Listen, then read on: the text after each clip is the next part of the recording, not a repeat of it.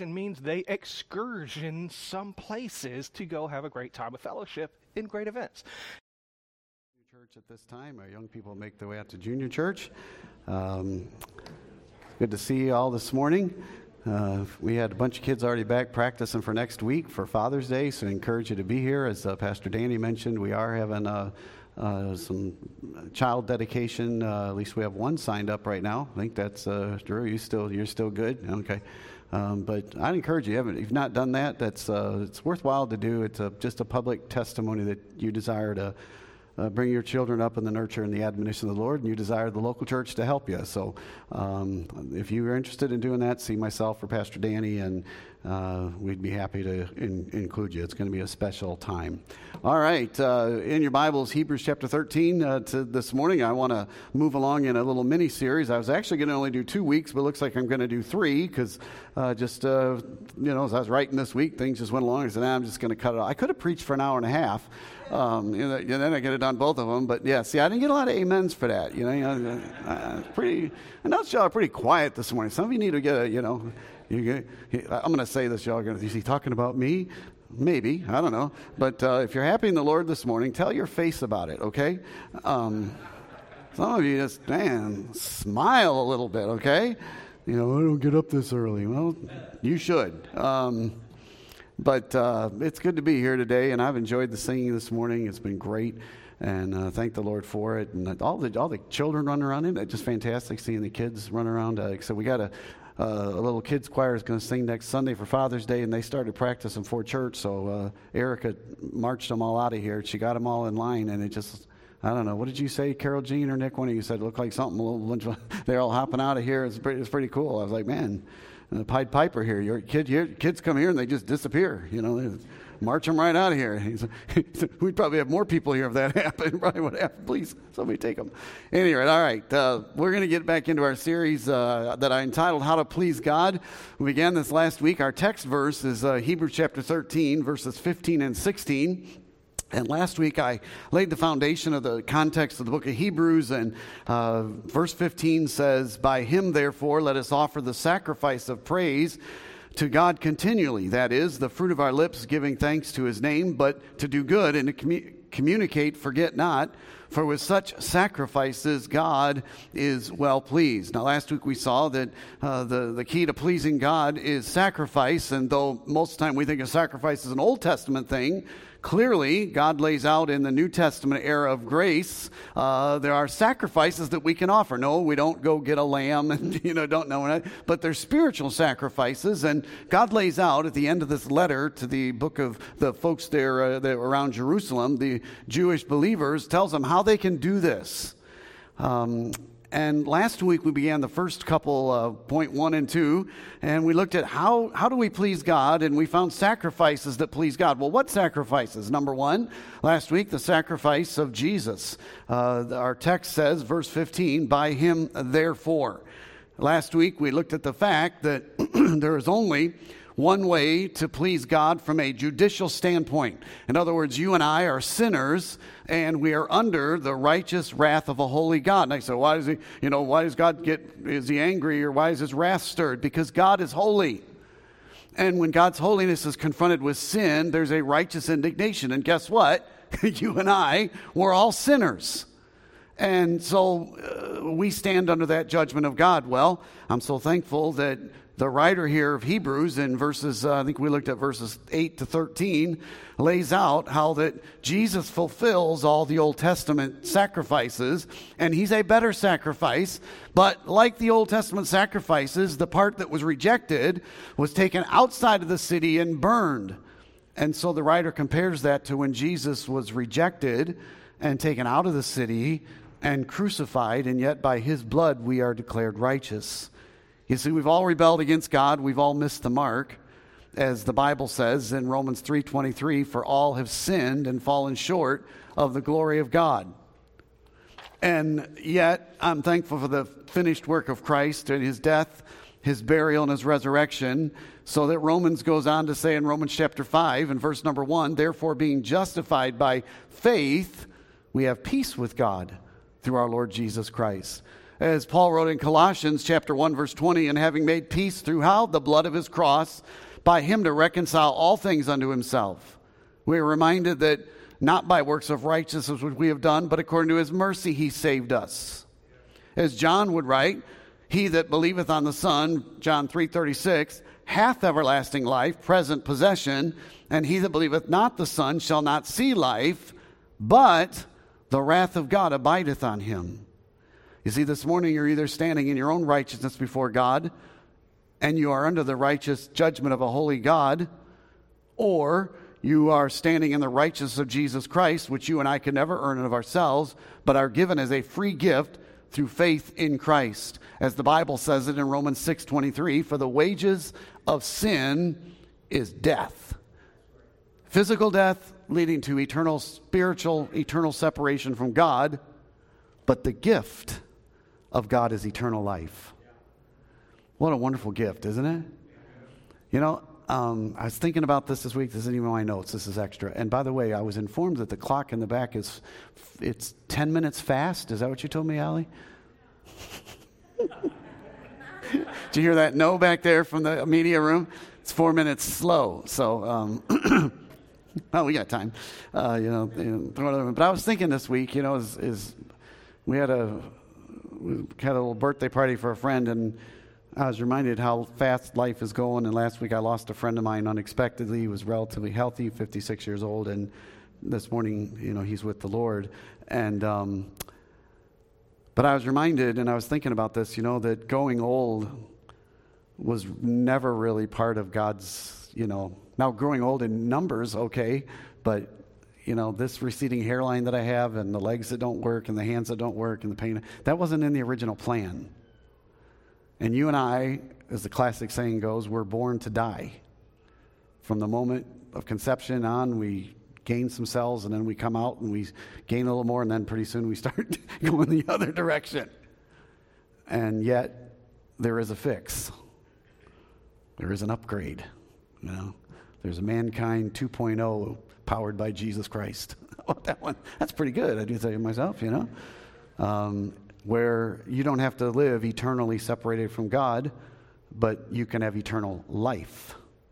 And one day, if the Lord Jesus promised us correctly, one day you and I have a physical resurrection, and this body will be made much better. you know, I, I, suppose all my hair is going to come back, and uh, you know, I, I, have not lost my you know handsome good looks. That'll still stay. So there's some things you keep.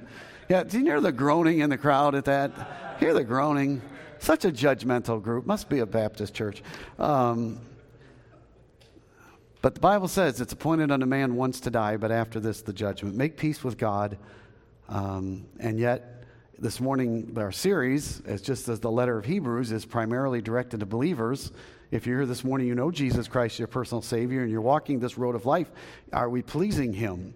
We, we certainly ought to have that desire. And uh, we looked last week at the second sacrifice that's available, not only the one through Jesus Christ, but in our text, uh, by Him, therefore, let us offer the sacrifice of praise of praise to God continually. That is the fruit of our lips, giving thanks to his name. And we saw last week that we should, with intentionality, offer the sacrifice of praise. And, and we looked last week, how is it defined? By the giving thanks unto his name. And we saw last week that Greek word is homologeo, which literally means to agree with God, to say the same thing about his name that he says as he reveals himself. And we looked at several examples. And one of my favorites is Jehovah Jireh, uh, where God will provide.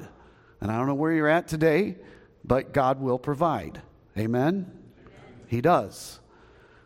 Now, today we're going to pick up the next sacrifice we can make, but I want to have a quick word of prayer, then we're going to jump into our text and move along and see what the scriptures have to say. Holy Spirit of God, it's been good to be here today. Thank you for the singing and the truth that we've sung this morning. Um, we're so thankful. Um, that you have given freely, and that through your finished work and your resurrection, we have a hope God, we live in a world today that there's a, not a lot of hope. There's a lot of despair. There's a lot of fear. Um, and Lord, I'm thankful to know the one that holds eternity and he lives outside of eternity. And uh, you are God, and that uh, our hope is found in you. So bless this time as we study around your word. Help us to live the life, the path you call, call us to walk, whatever it is today, whatever thing, responsibility you've given to each and every one of us. Uh, may we offer sacrifices as we go through this life, spiritual ones that are pleasing in your sight. Let us be a people of praise.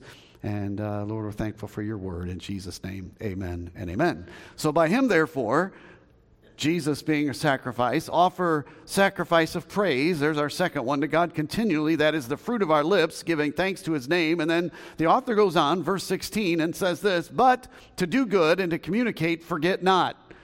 For with such sacrifices, God is well pleased. So he lists two more sacrifices there that as Christians, we ought not to forget. Now, by definition, when you're told don't forget something, I think that kind of means we tend to do what?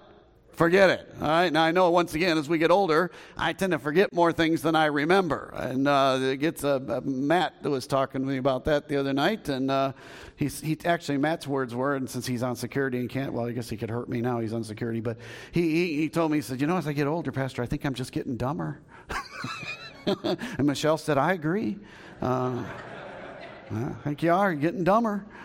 Um, Matt and I, I won't even go there. Uh, a, we'll, we'll move, move, move right along. But the, the Bible tells us there's two things we ought not forget, two sacrifices we can make. And the first one, or point number three, another sacrifice is the sacrifice of doing good.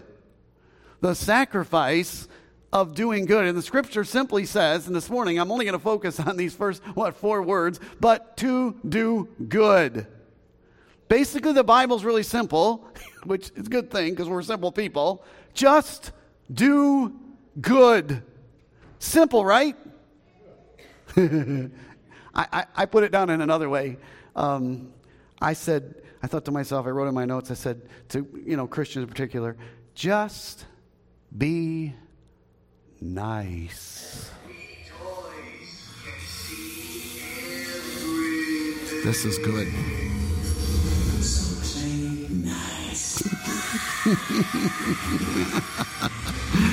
oh, a little bit of Toy Story. Come on. Where else are you going to go to get Toy Story truth here? Play nice, Sid. See, apparently nobody has watched Toy Story in here. Yeah.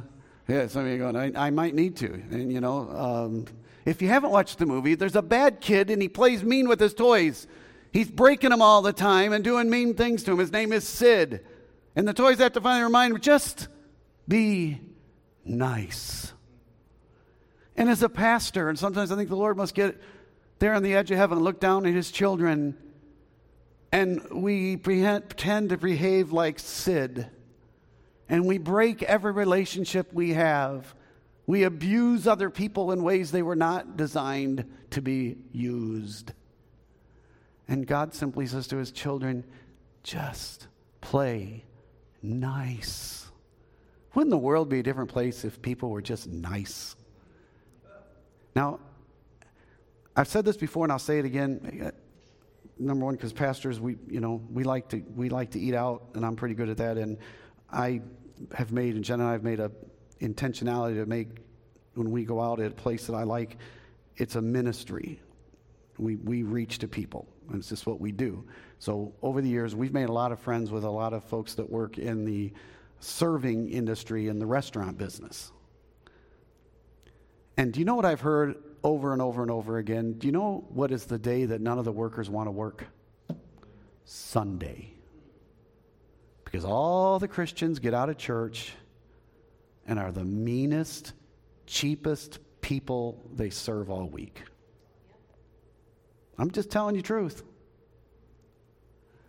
We come and we sing, Oh, worthy is the Lamb, and all these songs, and then 10 minutes down the road, because our bacon isn't there, we come unhinged. It, it, we've all done it. So, you know, we've all had bad days or bad weeks, and something becomes a lightning rod.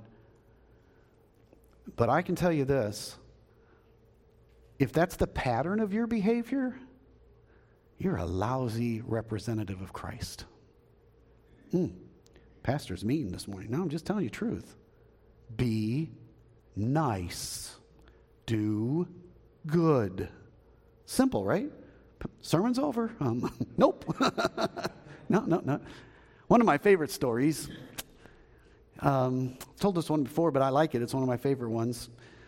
Story of a couple people are heading into the store. You know, ever been driving into the you know Kohl's or somewhere like that? You know, and you're coming in and you spot this parking spot up near the front, and you see that parking spot and you want that parking spot and you make your way in, and as you come around from one way, there's a car coming from another direction, about equal distance away. And in this story, there's the other car happens to be a Corvette with a young, dashing young man in there with his lovely locks of hair, you know, with his convertible top down. And he notices the other car, which happens to be a little old lady driving a big old Cadillac. And they notice the spot at the same time. You ever do the eye contact thing, you know? And sure enough, that, that guy in that Corvette, he, he hammers down on that, on the gas pedal, mashes it, and he zings right in there in front of her as she's trying to pull in. He zings it in front of her, and she's left sitting there kind of just outside the parking spot. And he gets out of the car, and as he walks by, he looks over and he goes, Well, that's what you get when you're young and quick. The little old lady, she sits there for a minute. This little old lady. And she says, You know what? I'm going to mash the gas. And she smashes into that Corvette with her big Cadillac and pushes that little Corvette out of the way. And that young guy is losing his mind. My car, my car, my car. And she gets out of the car, radiator steaming and all that, closes the door, walks by him, and says, Well, that's what you get when you're old and rich. you know you've wanted to do it. By the way, I found this wonderful picture. Um, and turns out this true this true story on this picture because you know I sometimes I'll research um, I noticed underneath it was a, from a news article. This little lady here is from Belgium, and she was pulled over doing 148 miles an hour. so, so I love this lady. She must be one of my relatives somewhere along the line from my descent. But, isn't that great? But, but you go to the store, and it doesn't take a lot of things to get us acting in ways that are not very Christian Uh, we oftentimes forget to do good works and just to be nice and do good. Now, I understand and remind us that none of us is saved, none of us is going to heaven because of our good works. Aren't you thankful for that? Because the Bible says there is none good, no, not one. You know, you and I are not good in our, in our, in our nature, we're selfish. There's nothing you and I can do to earn our way to heaven. God says in Isaiah 64 that all of our righteousness is as filthy rags. I mean, you know, as good as man can do, and compared to the holiness of God, it's pretty stinky, all right? But when we come into the family of God, we should live differently. We should do good works.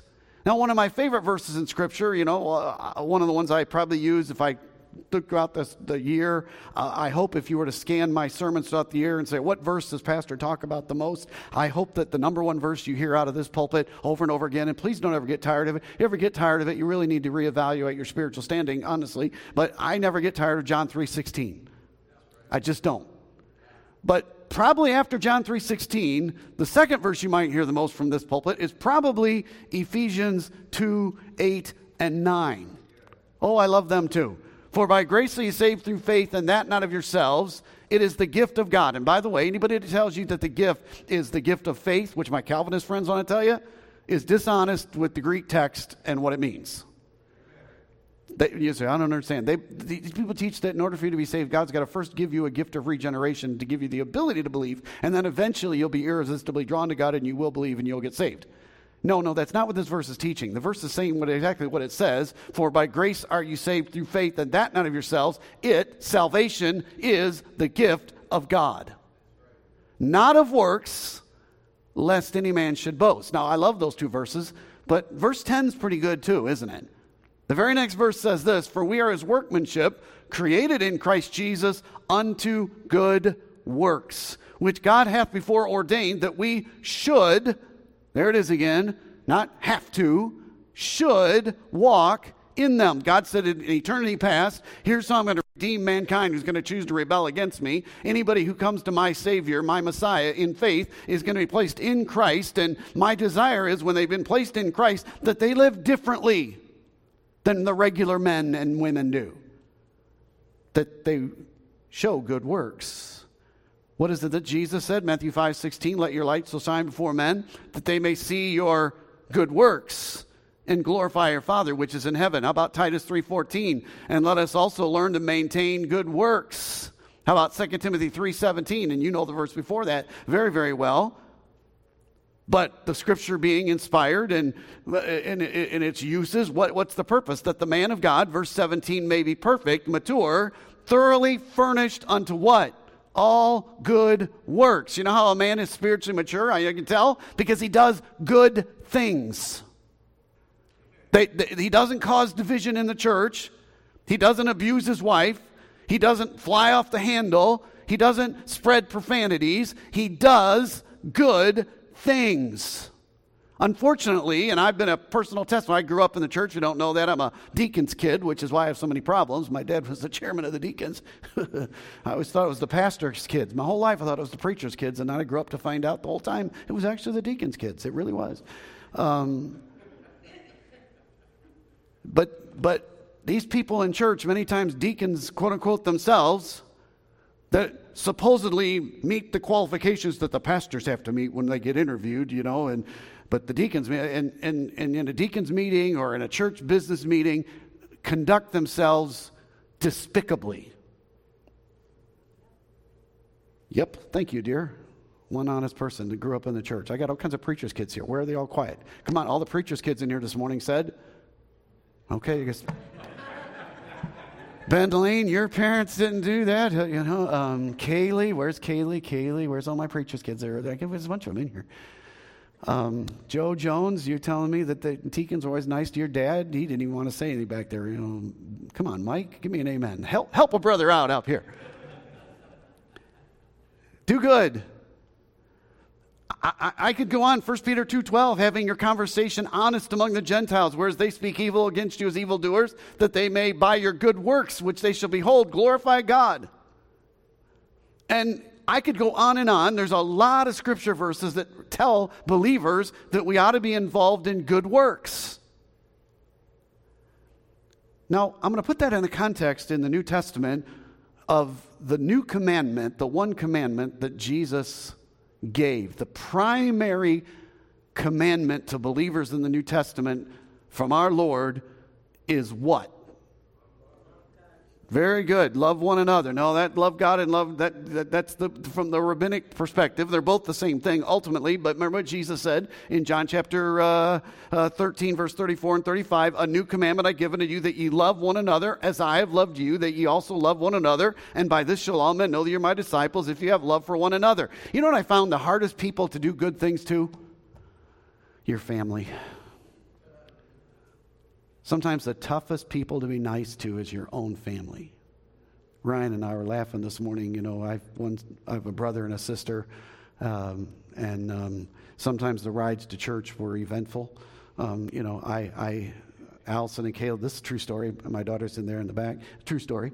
Uh, when I was first pastoring, when I was, how old I was? About 36 when I started pastoring. I was in the business world for about 15 years, so, and then got into pastoring. And, and, uh, Sometimes our two children on Sunday morning, you know, Satan sends out extra emissaries of on Sunday morning you, you think it's just your house? No, Satan's showing up at everybody who's got small children, that, you know, or a teenager. um, um, they show the, the Satan shows up there, the demons show up there, and it got to the point where it, when I was pastoring earlier years, Jenny and I drove two cars, so she would bring the kids later because I, by t- I, I was in no condition to pastor anybody. By the time those two got me all riled up, by the time from a five minute drive from our house to the church. Am I telling truth here, Jennifer? Am I telling truth? Allison, that's the truth, Allison. Drove me out of my mind. Nobody can do it like your own children can. Come on. I, I love my kids. Well, I do too, but they still drove me out of my mind at times. Then I found out one day, grow up and give me grandkids and keep your kids alive just for the grandkids, all right? And all the grandparents, all right? but it's hard sometimes to be nice. And it starts very young. This week, many of you know Jenny and I went to help our other daughter, Tazza, and her husband, Scott. They're moving from Knoxville, Tennessee, down to Maryville, Tennessee. They bought a house, and we have twin grandsons. And here's a wonderful picture of us from this week. Um, yeah, aren't, aren't they cute little guys? And it's Jensen and Micah, and it's hilarious. If one of them gets a toy, the other one didn't want it until the other one had it. So, of course, being PJ, the PJ that I am, I, I always come with the grandkids, you know, I'm going to spoil them. I'm making as rotten as I can, you know. it's wonderful payback, right, parents? So I, I, come with presents, and we bought them each a separate little, a little toy, and it was hilarious to watch. They each get their own, and for about 30 seconds, they were focused on their toy, but then they had to look and see what the other one had. And then when they saw the other one had, they each went to the other one, and it was like, like a symphony. They each dropped the one they had, went to the other one, while the other one dropped the other one they had, and so they switched. Then they're looking at each other like, hey, this didn't work the way I thought it would.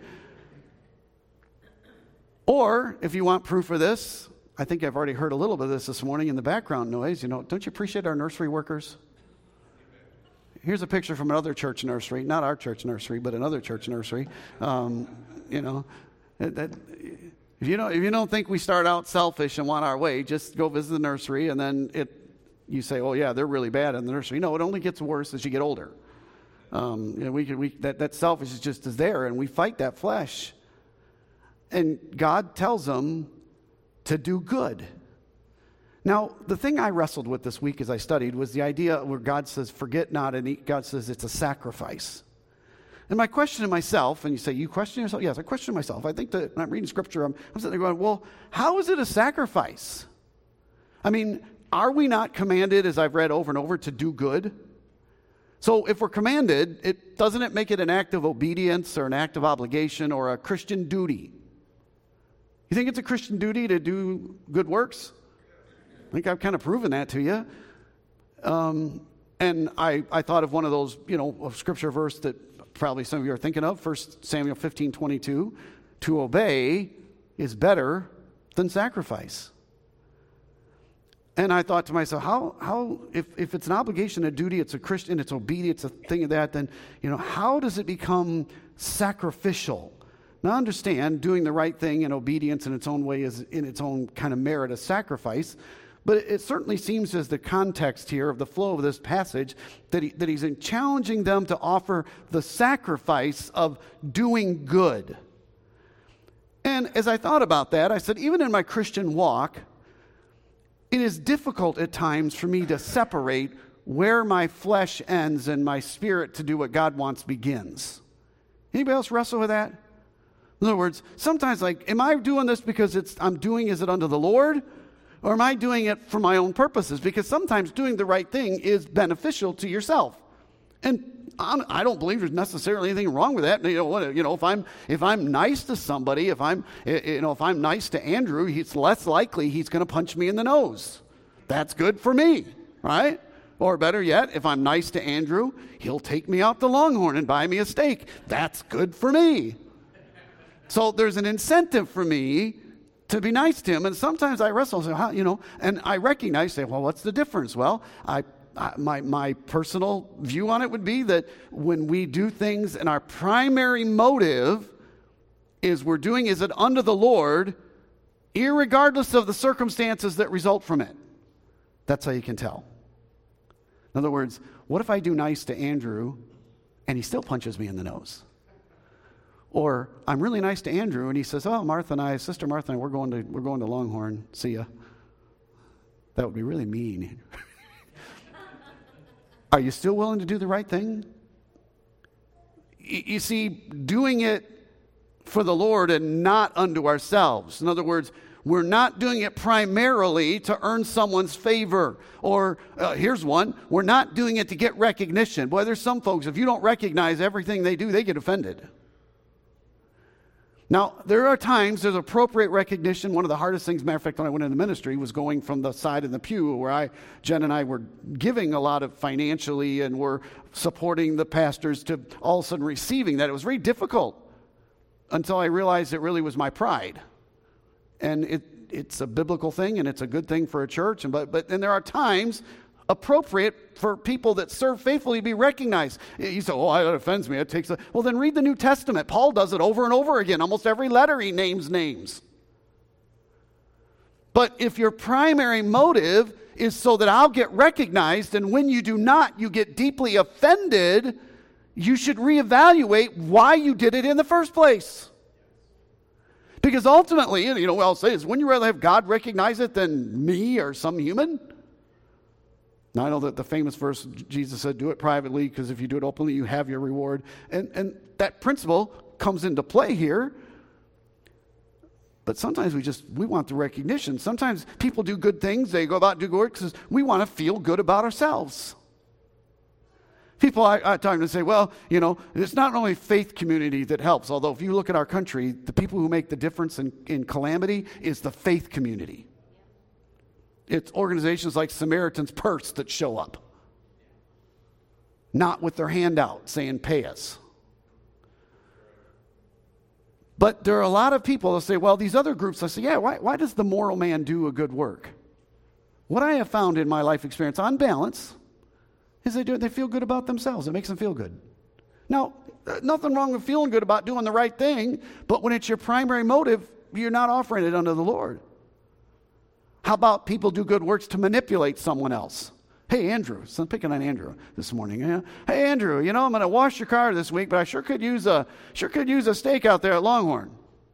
By the way, that's how some people live with their relationship with God. They think God only is going to secure their salvation as long as they do good works.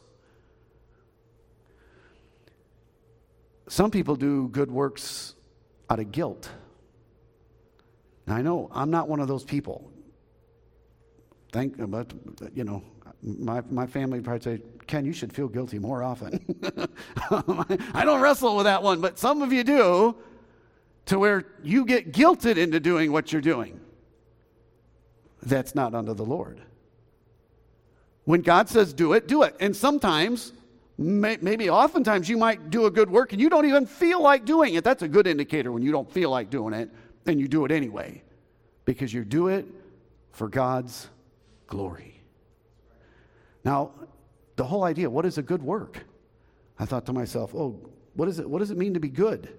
You might think that's a simple thing, but you, you, if you start discussing what is evil in this, you know, from a theological and a, a brainiac position, people have written volumes on what, what is evil, what is sin, what is good. And I thought to myself, well, we're going to check this out. Um, you know, I, what, as I typically will do, I'll, I'll go to the you know, to the to the original language in the Greek, and I like to take a look at it and see see what's there. And um, so uh, I went to it, and, and I got to tell you, as a guy who took a few years of Greek, I'm certainly no Greek expert, but I like the language. And um, any first year Greek student, I don't know if I have any Greek. I know Joe, you took years of Greek. I, should I put Joe on the spot? You guys are not going to help me. Should I put Joe on the spot? You know, Kelly on. Mike, should I put your son on the spot? You can't answer. Did you help pay for his education? All right, Joe, I'm going to put you on the spot anyway. If you don't know, don't be mad at Joe. But, Joe, do you know one of the Greek words for the word good? Oh, so I put him on the spot. Does anybody here know without looking at your Google, Brock? No Googling it. No? Don't come up? No, don't know any. Okay. Just me. How about Pastor Danny? You don't know? Put him. How about that, Joe? Put him on. He's got a master's degree, but he went to he went to Liberty, so we can excuse it a little bit. Uh, we got several Liberty grads in here this morning, so I'm trying to see if I can offend you. Um, two Greek words. And honestly, when I went there, I, expected to find them. One is kalos, and one is agathos. Now Joe's going, oh, I know you know that word, don't you? Kalos or agathos. Matter of fact, kalos has the idea of excellence in nature or beautiful. And, and agathos means pleasant, agreeable, honorable. They're, they're cinnamon, cinnamon, cinnamons. They're cinnamons. They taste good. Um, a lot of flavor in these words. And it's sometimes it's hard to, you know, they're used interchangeably. Matter of fact, do you know in, in your New Testament, those two words are translated the word good over 200 times. 200 in the New Testament. So when I came to this passage in my mind when I went to the Greek text that when it says but to do good, it's going to say but to do kalos or agathos. That's fully what I expected. And like last week in verse 16, where I was surprised by a word that wasn't there and a different one that was there, I had the same experience this week here. Because neither of those words are used here. The Greek word is eupoia, and, and it's a compound word that means you, which means good or thankful, and poieo, the verb form, which means to make. And, and if you take poieo, to make, it's translated like to make like 300 times in the New Testament. It's, it's, the dominant word to make something. You know what it is to make something? You know, put it together. Kids, maybe you're making a craft over there to make something. So when you put the U, the epsilon, upsilon, the E and the U together, it means to make something good. And when you consider that vantage point, all of a sudden the idea of why this is a sacrifice, boom, comes into view on the challenge where he says, Forget not to do good, forget not to make good. Hmm. In other words, I believe there are times when we are presented opportunities throughout your day. This week, you're going to have an opportunity to approach a situation that you can either engage or maybe you don't engage. And I'm not going to tell you if it's right or wrong, unless if God the Spirit says, go do this, well, then you know it's a right, wrong thing. But sometimes it doesn't work that way. You're looking at something, say, should I get involved? Or you are involved in something that is, let's say, troublesome. But you and I can choose God, I'm going to offer a sacrifice of doing good here. Say, what do you mean? It means when you are in a situation where you're in an argument and you make the argument good. A soft answer turneth away wrath. It means when you're in a conflict and you make it good. It means when you get hurt or you're disappointed on something and that circumstance presents itself in front of you and you have choices to make whether you want to choose to be bitter or you want to be vengeful at somebody but instead you say god i'm going to offer you a sacrifice of doing good and i'm going to take this bad situation that has been given to me unfairly but through your spirit and your power, I want to be used of God to make it good. Ooh, that's good. If I do say so myself. You take a misunderstanding. Boy, it's easy. You hear someone, and I get it all the time as a pastor. Boy, if I had a dime for every time somebody came to me and said, I heard someone say this.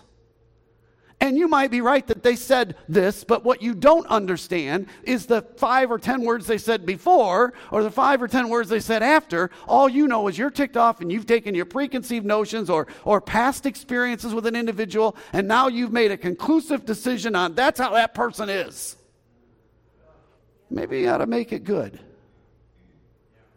And say, you know what, God, I'm going to just go out of my way. I'm going to love that person. Do I want to? No, I want to punch them. But instead, I'm going to make it good through your power. If, if I had a text verse for this, it'd be one of my favorite verses in Scripture that I try to ring around in my head quite a bit. And it's Romans 12 21. And be not overcome of evil, but overcome evil with good. That's what we need today is some good Christians. Mm. Make the sacrifice of doing good. And when we do, God is well pleased. And I personally believe when you offer these sacrifices and God is pleased, you know, the Bible is clear that we as Christians, we get to heaven, we're going to stand before the judgment seat of Christ. And, and it's these kind of sacrifices where you, you, you submitted to what was in front of you and said, God, I'm going to make something good by your power. Yeah, I'm going to need you. I can't do it in myself, but I'm going to be used as a tool. I'm going to do what I know I need to do to do the right thing to make it good.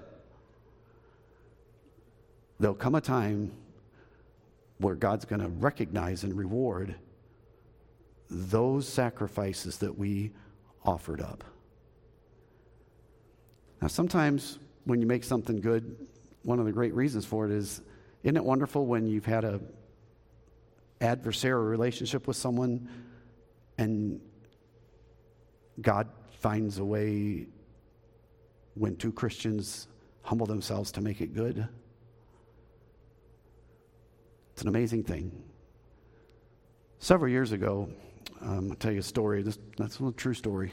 True story, right, Jenny? True story. Jenny and I, as I mentioned earlier, we went up and saw our daughter up in Knoxville, but we made, on our way up there, made little detours we like to do through Murfreesboro, Tennessee, because Murfreesboro is uh, our faith town where God took us through a really deep, hard trial, and we like, we like going back there. And I like going back there. It brings back a lot of pain, honestly, but it also brings back the greatness of God and um, the reality that God can accomplish anything in your life that He chooses to accomplish. Never underestimate what God can do. I know you're weak, I know you're broken, all the better. It's not about us. So we were there in Murfreesboro, and we were driving around, and we were on Rutherford Road, and um, I'm not going to use this guy's real name. I guess I'm going to I, am going to call him some you know regular name like Bill or Mike. we have Bill and Mike here. That's uh, you know. Um, should we, uh, uh, Bill or Mike? What what name do you guys you know? Do, do you want Bill or do you want Mike? This is crowd involvement and you're not doing very well. Bill. All right, Bill. I heard Bill first. All right, so Bill, we're driving by Rutherford Avenue, and I look over there, and I see this cell tower, and I told Jenny, I said, Well, there's Bill's cell tower. We both looked at each other and just kind of chuckled a little bit. You see, when Jenny and I moved to Murfreesboro, Tennessee, having left our first pastorate, God took us through a time where we didn't have any income and we lost, God didn't lose it. God asked for every dime we had, my 401k. We didn't have, we didn't have nothing. We lived totally by faith for about six months zero income. We still had a house payment in Florida. Our house was not selling in Florida. We, it, it, it, was something. And we started attending this small church, which I'm so thankful for small churches. By the way, we are not a small church. Y'all got to stop. We are not a small church. Trust me. We started attending this small church.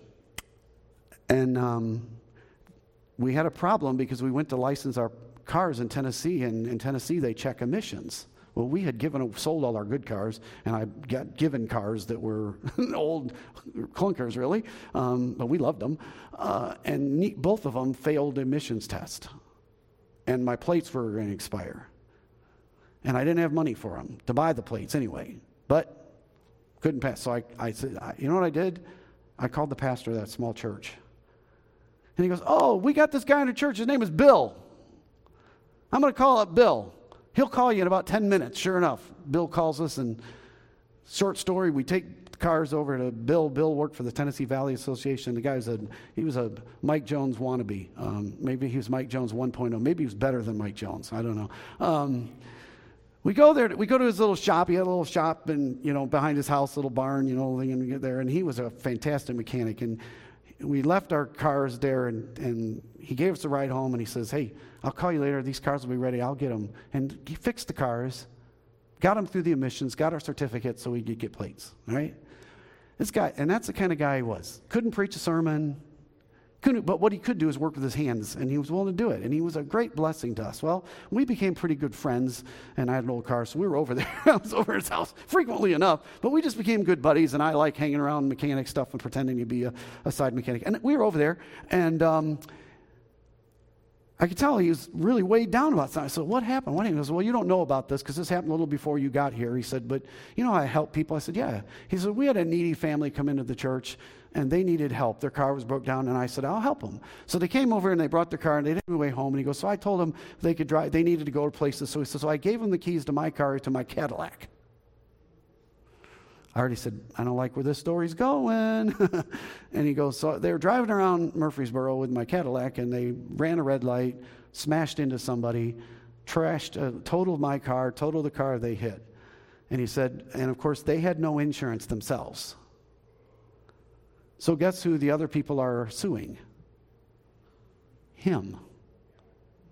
He had a little farm with 10 acres just outside of Murfreesboro, and the other side was trying to take his house, his land, and every his 401k. You know, he'd been working all these years for the Tennessee Valley Association. And he said, Pastor Ken, he said, here I am doing good, helping people, and I'm asking, you know, God, where are you? I said, You know, Bill, that's a fair question. I said, We're going to pray about this together. And, you know, and for next several months, he was in and out of court, had to hire attorneys, went to the whole court thing. And at the end of it all, probably the best decision for him that could is that the court decided that they would give the, the plaintiffs up to the limits of his insurance, but no more. So it didn't touch any of his personal belongings. So it was a big, it was a big victory. Came home that day and goes, oh, you know, it was, you know. But still, well, fast forward about a month later.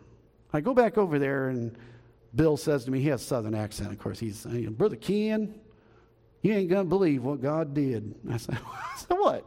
That's pretty good impersonation, wasn't it? He's probably watching. Bill, that's pretty good. Um, he goes, I get this knock at my door. I said, Yeah. He goes, There's this guy, and he's from this some big corporation, and they put up cell towers. And he said, Turns out my property, the 10 acres I have, is in a perfect location where they want to put a cell tower. He said, Pastor Ken, they're going to pay me hundreds of thousands of dollars to put up a cell tower. I said, Pretty good, isn't it? I remember looking at him saying, You know, if you just stopped helping people when it went bad, when you did good, you think that knocks at your door? I don't know, but I doubt it. Do good. Find somebody this week and do good. Amen.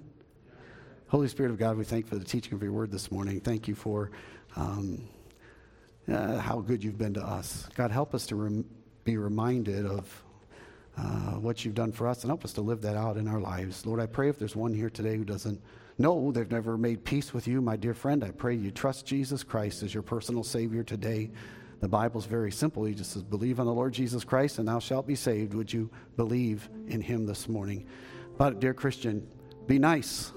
Is there some area of your life uh, where you've got a lot of conflict, where you know what the Lord's been telling you to do? Maybe it's time to choose to offer the sacrifice of doing good. Do good. Holy Spirit of God, help our church to be kind to one another. God, sometimes in our spiritual family, it's difficult. We irritate one another, we neglect one another. But God, help us to love one another and just be nice. Thank you again for your forgiveness and that your mercy is new every day. In Jesus' name, amen. Would you please stand? We're going to sing a verse invitation.